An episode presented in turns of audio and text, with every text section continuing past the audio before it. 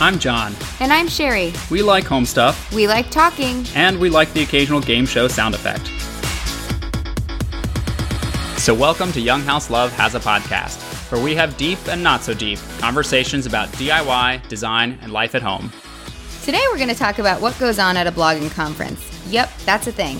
Plus, John's feeling some major tool envy, and Jenni Pulos from Bravo's Flipping Out convinces me to beatbox. Hi, Sherry. Hi. I think what's new for both of us this week is that we've done some traveling. It's true, together. What's new for me is also new for you. Yes. So I'm taking one and you're taking Yeah, one. because our travels had two stops. For those who know, we were in um, Greenville, South Carolina, and Atlanta, Georgia earlier this month for some speaking events. And so I wanted to talk about our first stop in Greenville because I'm in love. I also am in love. So the interesting thing about this trip was that we've had the chance to go to a lot of different cities over the past few years as part of our book tours. But those are rarely like as cool as it is to go see a bunch of different cities. Those are rarely like pleasure visits because most times we're getting in there Let like, me paint a picture. Oh yeah, okay. Wake up at six in the morning. Sneak out to try and not wake up children. Get in taxi or drive to airport, airport parking. Wait at gate. Fly. Land somewhere. this is a very detailed picture. It is a detailed picture. Eat a meal. Use the restroom. Fix flyaways. Um, no, so we we land right. We get on the plane Yeah. finally. Can I fast forward a we little bit?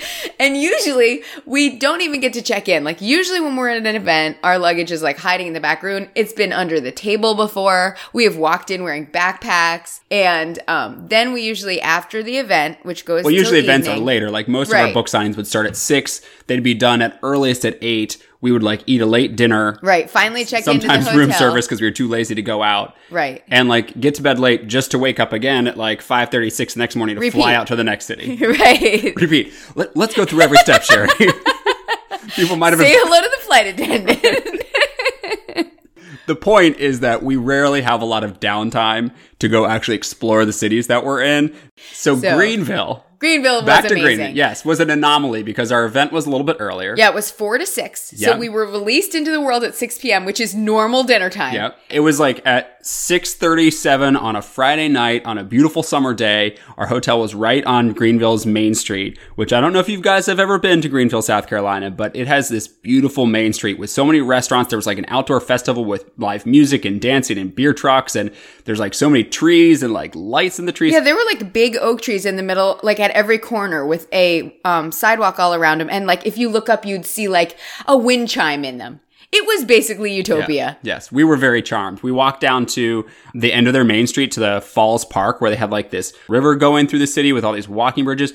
And get this, a waterfall, a straight up waterfall in the middle of the city. And guess what my husband was doing? Holding the camera phone, taking a hundred pictures of said waterfall. I was telling people the rest of the weekend, like I was showing them this photo of the waterfall that I took. I was very proud of it. I'll put it on the show notes because It's beautiful, but it he showed it to everyone. I would kept saying if for some reason the people of Richmond kicked me out of the city, that is where I would consider next because it was so pretty. Yeah, and the things I liked were um, we went to this restaurant. It's all about food for me. We went to this restaurant called Tako Sushi. Tako Sushi. Tako T. A K O Sushi, and it was unbelievable. It was like was all my favorite things. Mexican sushi fusion. So literally our dinner was we got a fish taco and sushi, yeah. and it was delicious and perfectly like not too big of a serving, not too small of a serving. And then we walked around and went like footbridges and like We looked at footbridges. Yes. Well, I wouldn't go on the super high one because it didn't like it didn't have sides, which always freaks me out. I'm sure that no one has fallen off of it yet, but I'd be the person who would trip and fall off of it. But we looked at them. It's in John's waterfall picture if you look at the picture. So the other what's new is after Greenville, literally on Friday night, we did an event in Greenville, slept over, and on Saturday morning, we were hitting the road for Atlanta. And we got into the Haven Conference, which is like a big blogging conference that they have in downtown Atlanta. It's really fun. It's the fifth year. At the first year, we were the opening speakers. And this year, we were the closing speakers, which was kind of poetic in that like five year full circle moment. And we got there Saturday. We weren't speaking until Sunday, but we wanted to attend some of the classes. And mostly we just wanted to hang out with bloggers. Yeah. I wanted to hang out with Katie Bower and see a lot of other people that we see at Haven. Cause I've been, have I been every year except for one? No, I think you missed two years. So I've been three out of five. Not bad. yeah. And this is actually my first year going to like the conference portion because when we spoke that first year after we were done, I immediately went back and uh, watched the kids with Jeremy at the Bowers house. Right. And then the second Not to be nice and watch the kids, but because you like backed slowly away from all the women. Yeah, I was. I would describe Haven as kind of a sorority party of sorts. But there were more guys here than ever this year. I was I was pleasantly surprised. There were lots of husbands, um, lots of vendors and stuff. So I did Yeah, not feel as outnumbered as I expected It to. was a ratio of like one man to every 10 women, and it's typically or usually in past years, maybe one guide every 100. But the purpose of the conference is kind of a combination of for bloggers to learn new blogging skills, you know, uh, photography, SEO, advertising, you know, social media, all the skills that you use as a blogger, and then also to learn new home and design and craft skills as well. So it's like there's a bunch of bloggers, there's a bunch of um, brands, people There's like classes. woodworking classes, there were watercolor classes, there was a really interesting YouTube class that we went to just because we're like, what do YouTubers do? And it was taught by two big YouTubers. And most of all, I just hung out with Katie because I'm terrible at networking. And so I just go to chat with everyone again, it was kind of my first time going to it as the actual conference. And I thought it was a really good experience to sort of connect with people and learn some new skills because I think as long as you do this, there's always something new to learn. And as we said at the beginning, we gave the closing talk. Which Oh we, yeah, which, we actually taped. recorded. We brought a little microphone. This is an expensive hobby, I will tell you. John keeps buying things for the podcast. And they just show up at the front door from Amazon, and they're like new equipment. And he bought this like crazy 360 degree microphone that we could put down on the podium while we talked. And we've played it back, and it seems to have worked. It's not perfect audio, but you know it. You get the idea, and it's us delivering the speech. So we're thinking of actually making that a very special episode so that you guys can hear what we talked about because I think the topic is really interesting. It was um, why You're not biased one bit. I just I thought the speech I gave was so fascinating.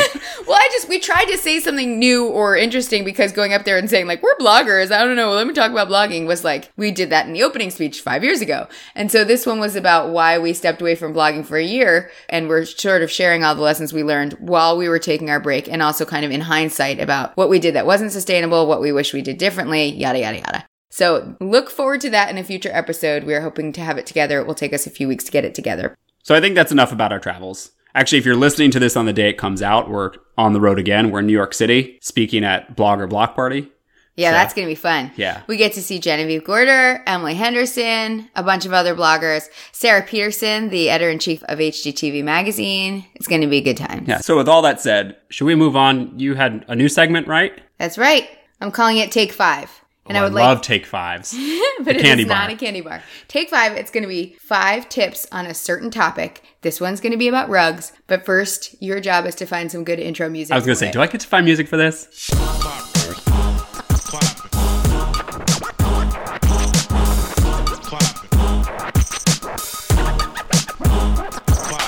Okay, so take five. You have five tips about rugs. That's right. I think rugs are one of those like hashtag it's complicated things for most people. And I think we spent a few years and a few houses trying to figure them out. So I'm going to impart five tips that I think might be helpful and maybe a bonus tip. All these rules are meant to be broken, but in general, if you're struggling with a room that kind of looks off or you're not sure what to do with the rug, these are guidelines that might be helpful. One, look at your sofa, look at your bed. Make sure the rug is wider than the sofa and the bed, and not just like an inch wider, ideally about a foot or so wider on each side or more than that. Yeah, because otherwise it ends up looking like kind of like a tongue sticking out of the couch or out of the bed. Yeah, because nobody wants to have a piece of furniture sticking their tongue out at them.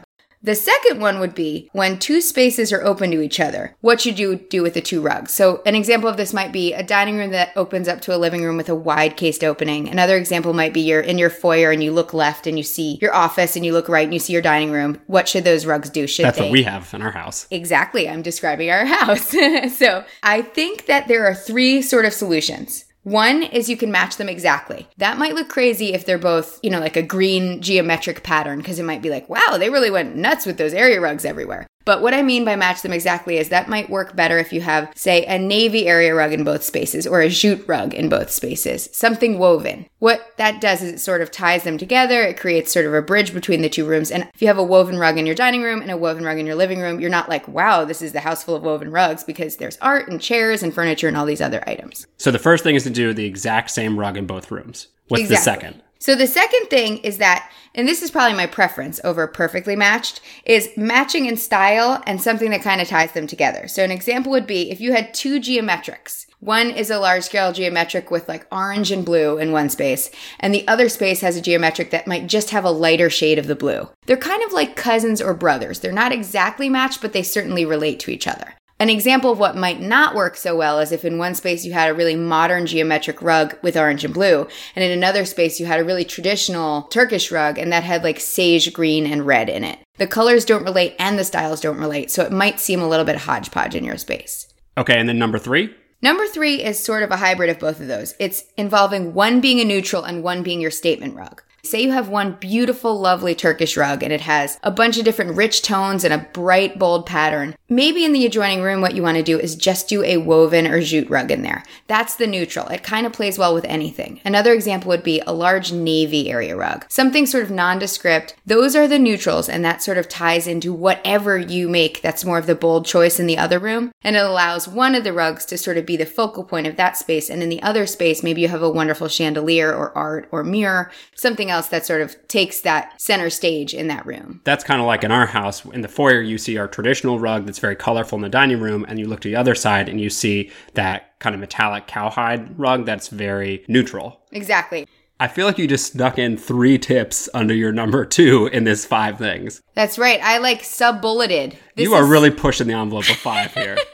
okay, but then number three. So now that we've established how to deal with rooms that open to each other, number three would just be about size, which is another thing a lot of people oh, struggle yeah. with. I would say, and I didn't find this in a rule book, I just walked around our house and I looked at what we typically do. And I noticed in almost every room that has a big area rug, that bigger seems to be better. And when I looked at all of our rooms, I noticed that sort of the winning combination seemed to be a foot to three feet away from the walls on all sides, if that makes sense. Picture your floor being a frame, like a picture frame. You want a frame of wood around the rug, ideally. And it doesn't have to be perfectly spaced. Like you don't expect a foot on all four sides. A lot of times in Yeah, that's hard to do unless you're getting custom carpet cut or something. Exactly. But I did notice that in the living room, it seems to be maybe about a foot and a half away from all four of the walls. In our dining room, it's about a foot away from two sides and about three feet away from the other sides with the big buffets that are sitting on either side to fill that extra floor space. You also can always tape it off. Use masking tape or painter's tape. Tape something on the floor to make sure you really like where your furniture will land on it, where your coffee table will sit on it. It helps you visualize it.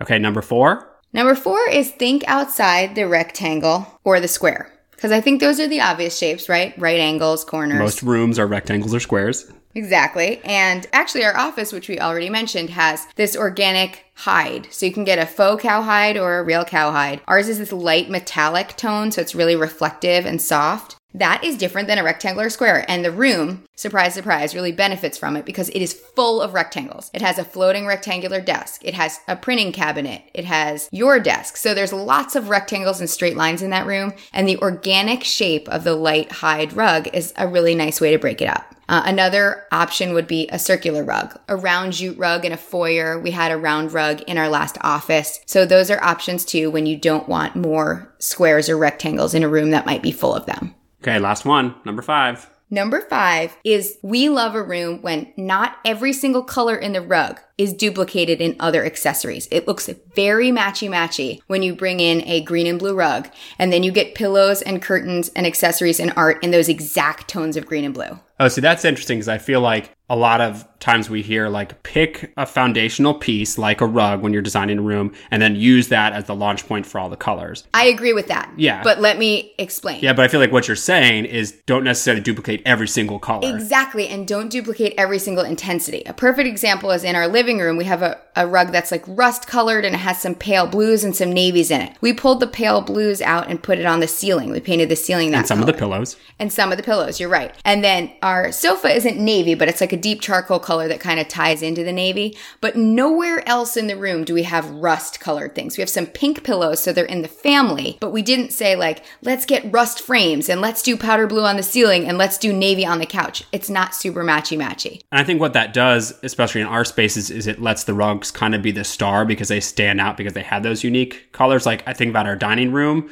where it has more bright pinks and stuff like that and reds, and we don't have pinks or reds anywhere else in the room. Exactly. We have some soft pinks. This is a perfect example. And we'll put a picture of our living room and our dining room in the show notes so you guys can see this. And we'll do our office too so you can see that hide rug. Okay, that's five. I have a bonus tip. I love a sub tip. So this is like nest this under these tips as sort of a Hail Mary. If you have a rug that's too small, but you love it, this is a really quick and easy way to sort of save it and stretch it. So, you know, when you have a small piece of art and you want it to be bigger and have more presence, you might add a thick white mat and then frame that in a larger frame. This is the rug equivalent of that. Get a low pile woven rug and then put your beautiful smaller rug on top of it and they layer. It might be hard to picture, so we'll try to find something to put in the show notes to demonstrate it for you, but essentially what you're doing is creating the mat to your frame to make the art seem larger. Same concept with the rug. Well, those are some good tips. All five, six, seven, eight. I, I lost track of how many you snuck in there under the guise of five. I'm like, and another thing, one more thing. Well, now I'd like to hit you with some what's not. Let's do it.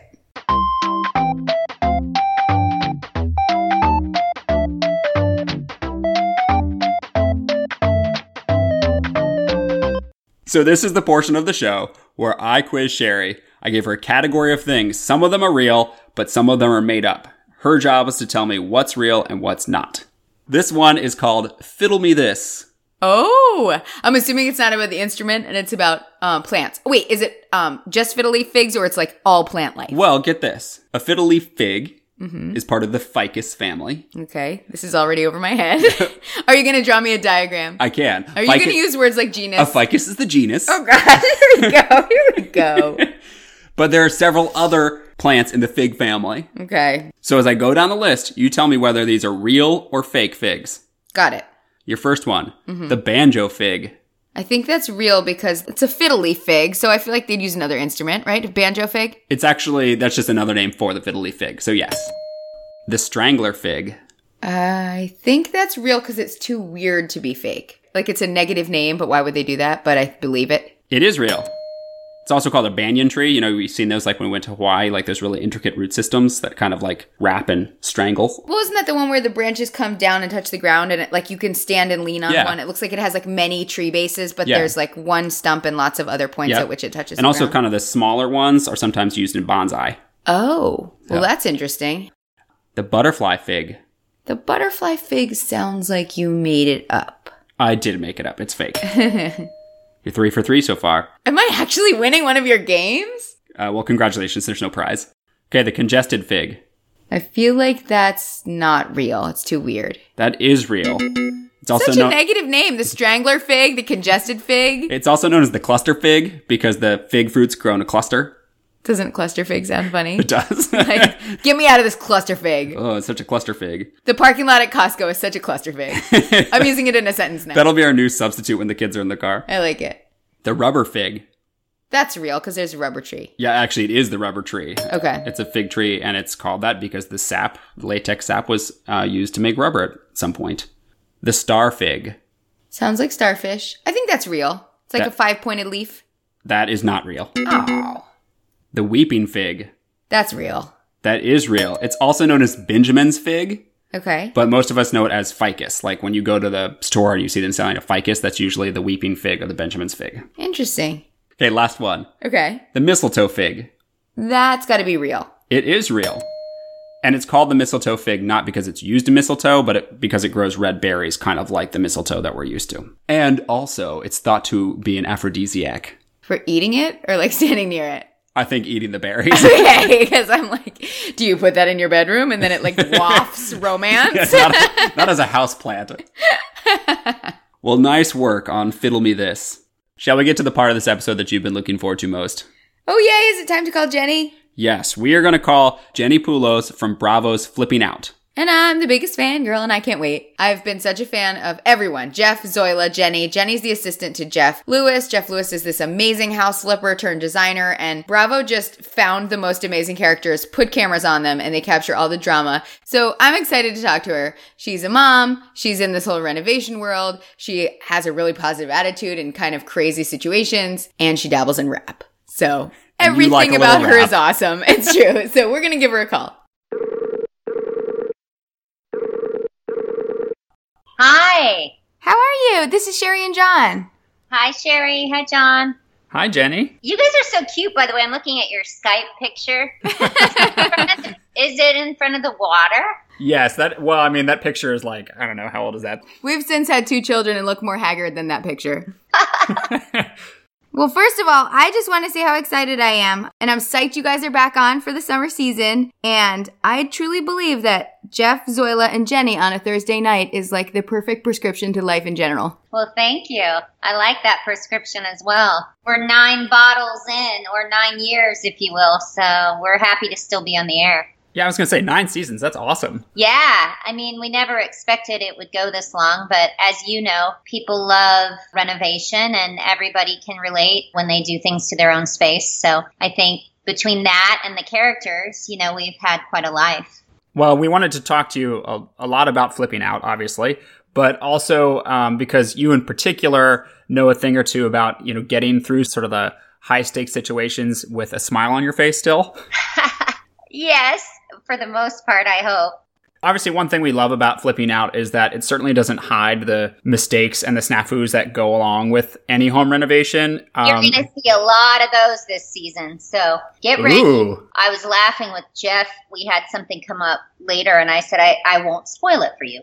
But I said, I can't believe after all these years that I wouldn't have done that, you know? It, but you just, you get into it and, you know, you get overwhelmed. Well, is there any snafu or mishap that stands out to you as something that was especially helpful in, in teaching you guys a lesson? Oh, yes. Every day, all the time. You know, you take a risk when you try new subcontractors. We had, I had one referral that I brought to Jeff and they were the flakiest people and they got, they were so excited. They said, we're on this. And then they just never responded. And so I think it's just about trial and error and being patient walking through it. But also I think you have to stand your ground as the client and know that those subs and everybody is going to overbid always. And so you have to negotiate. And that just has to be part of the process as well, unless money isn't an issue for you. But I mean, I would say it always should be no matter what, so that when you and if you resell, that's going to be part of your profit. Well, and actually, speaking of reselling, one of the cool things that we got to see at the start of this current season is they sort of recap the transition that the business has gone through. You know, you guys started out as documenting flipping, and then when the housing market kind of crashed, you transitioned to interior uh, design clients, and now you're kind of moving back towards flipping and you know looking at that resale of those homes. Do you have sort of a preference? Is there one that's easier to do than the other? Uh, you know, they're two very different animals. I think working with clients has its upside. Obviously, the check is steady. You know, when you're flipping, you're putting a lot of money out and you're not seeing a return. So it's a little bit of a, a scarier investment, you know, for the ride. But then the payoff is great and you are your own boss. So there's obviously, you know, perks to that. You aren't having clients on you all the time. So, uh, you know, as far as Jeff and his changing business, and if you've watched our show, you've definitely seen the kind of roller coaster ride he's been on. You know, again, I think that's any successful person. It's staying on the coaster. And I was obviously starting out in entertainment and wanted to learn about real estate on the side. So when I made my money in entertainment, I could invest it in real estate. Well, here we are nine years later. I you know, became known for something I was kind of trying to hide as an actor, which was having a day job because I wasn't working as an actor. But my point is, it all comes around. Like Jeff is back to flipping, but he did have to take a right turn and do something he didn't envision for a while. But I actually think that's made him better as, you know, an actual renovator. He's definitely more seasoned now as a designer, dealing with clients, dealing with different budgets, different people's tastes. So I think the point is you kind of bloom where you're planted. You know, you do the best at where you're at, and that will lead you to the things that you want if you really work hard. So I think it's about working really hard and not looking at what everybody else is doing, but just kind of running your own race. And I think Jeff has done that very well.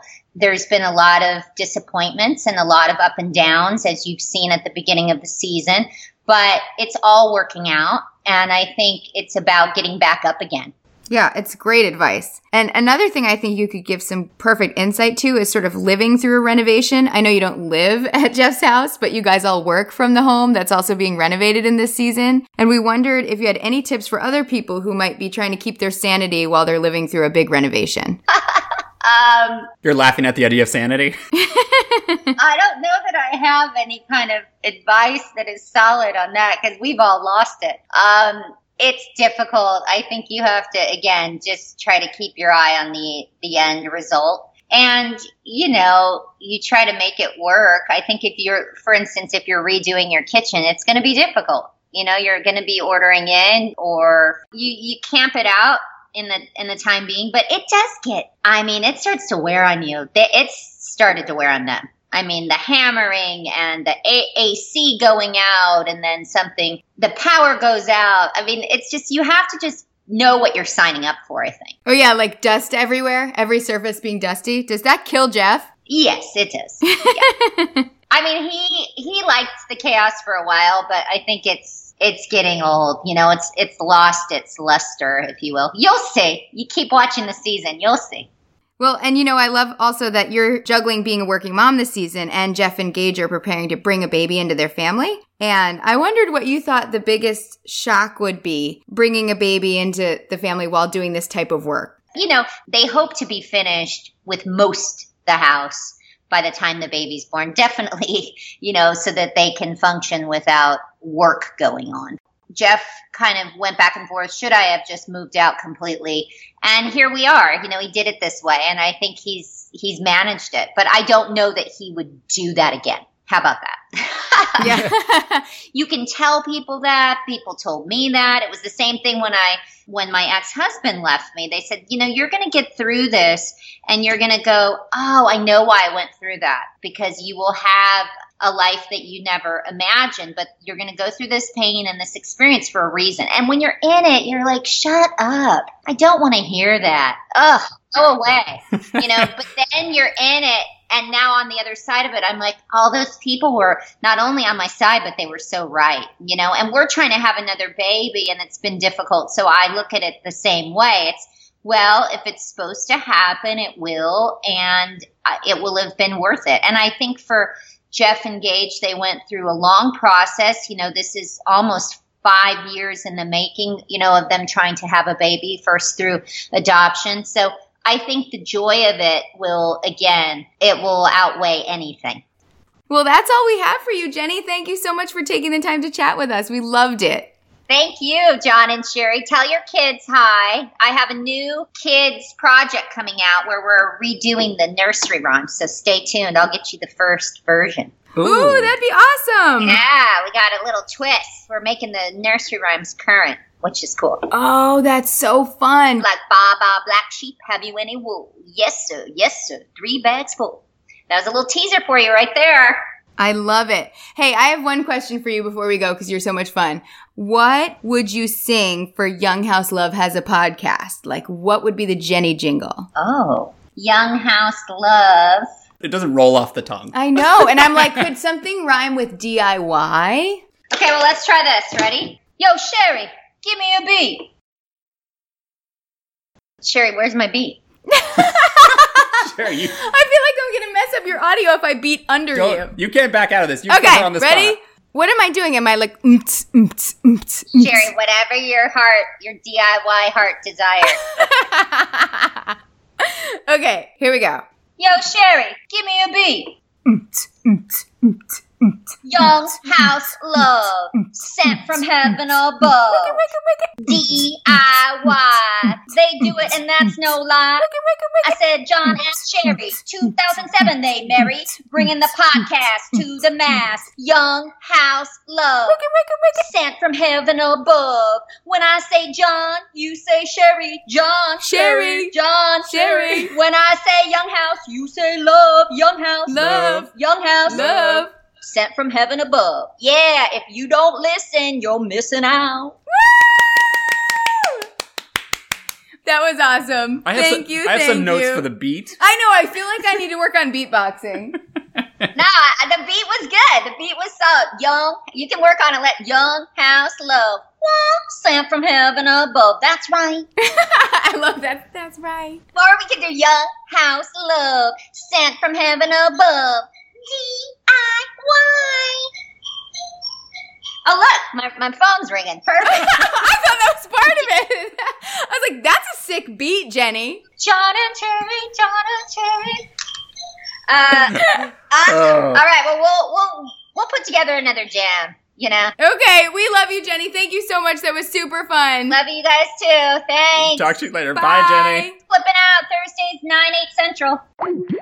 I'm still dying over how you chickened out on the beat with her. You sure? Where's my beat?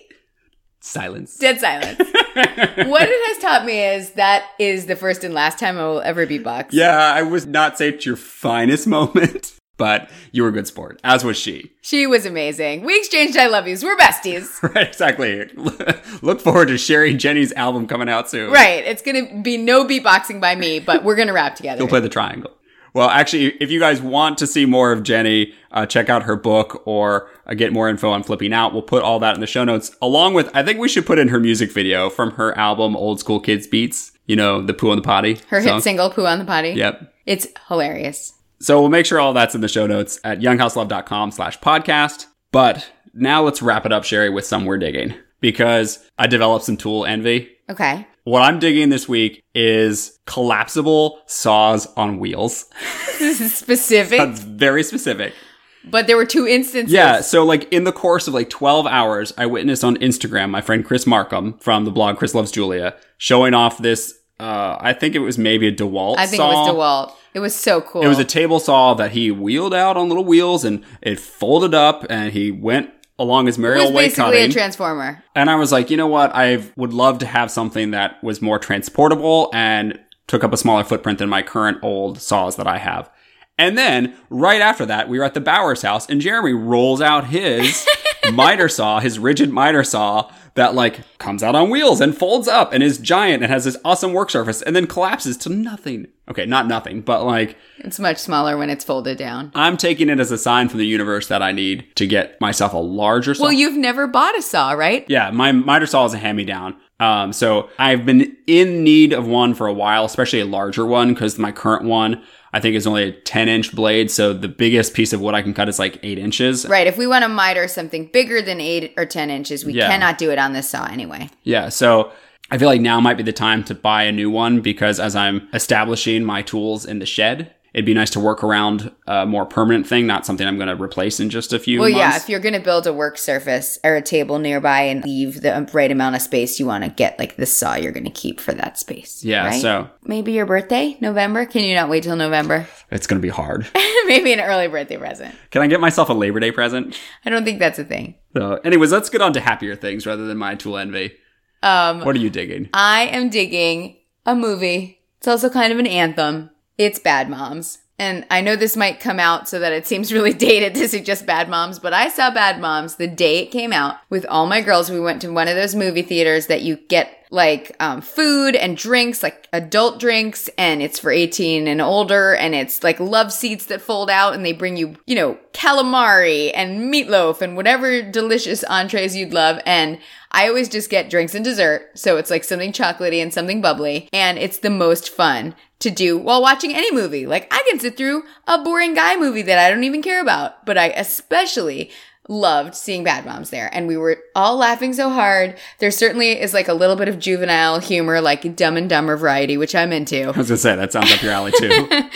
And there's also these super relatable moments that I think anyone who has been a mom or even a dad can relate to these moments at which you lose your mind. And so it was like this mixture of comical over the top moments and totally rooted in reality moments. And then to me, the best part was at the end of the movie. I wouldn't call them outtakes, but they were like the actors and their parents sitting on sofas being interviewed very candidly. It was like the actors talking about how great their childhood was and how fun it was to be to grow up with their parents and their parents like copping to these hilariously like bad mom Like Dropped you on your head eight times. Right. There was not a dropping on the head. There was one took one to this movie when they were three, and it was like a drug movie with Al Pacino. I don't want to ruin it, but it was like they were really funny confessions, and it was really sweet. I think to see the women break character from the movie and talk to their real moms, and I just was like, why am I having so many emotions about this comedy? it was like The Hangover, but for women, and I just loved it. And you were lucky you were not there because there was not a guy in the place. Like it was all. It was like ladies. Haven Conference, It was the Haven Conference, basically. Even more, more women than that. and it was starring your voice twin Mila Kunis. It was. I do hear that a lot. I I've wish, gotten lots of tweets lately that Sherry sounds just like Mila Kunis. I wish she was my body and face twin.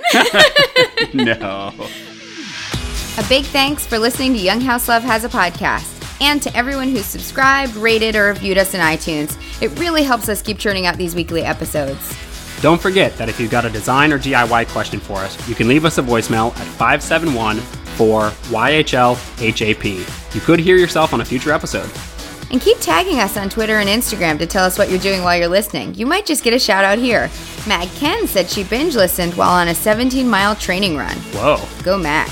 And check out younghouselove.com slash podcast for all the bonus links, photos, and info from this episode, like Jenni's rap video and our very own April Fool's raps from back in the day. And Jenni Pulos from Bravo's Flipping Out convinces me to beatbox. Is it a question? I'm Ron Burgundy. Jinx.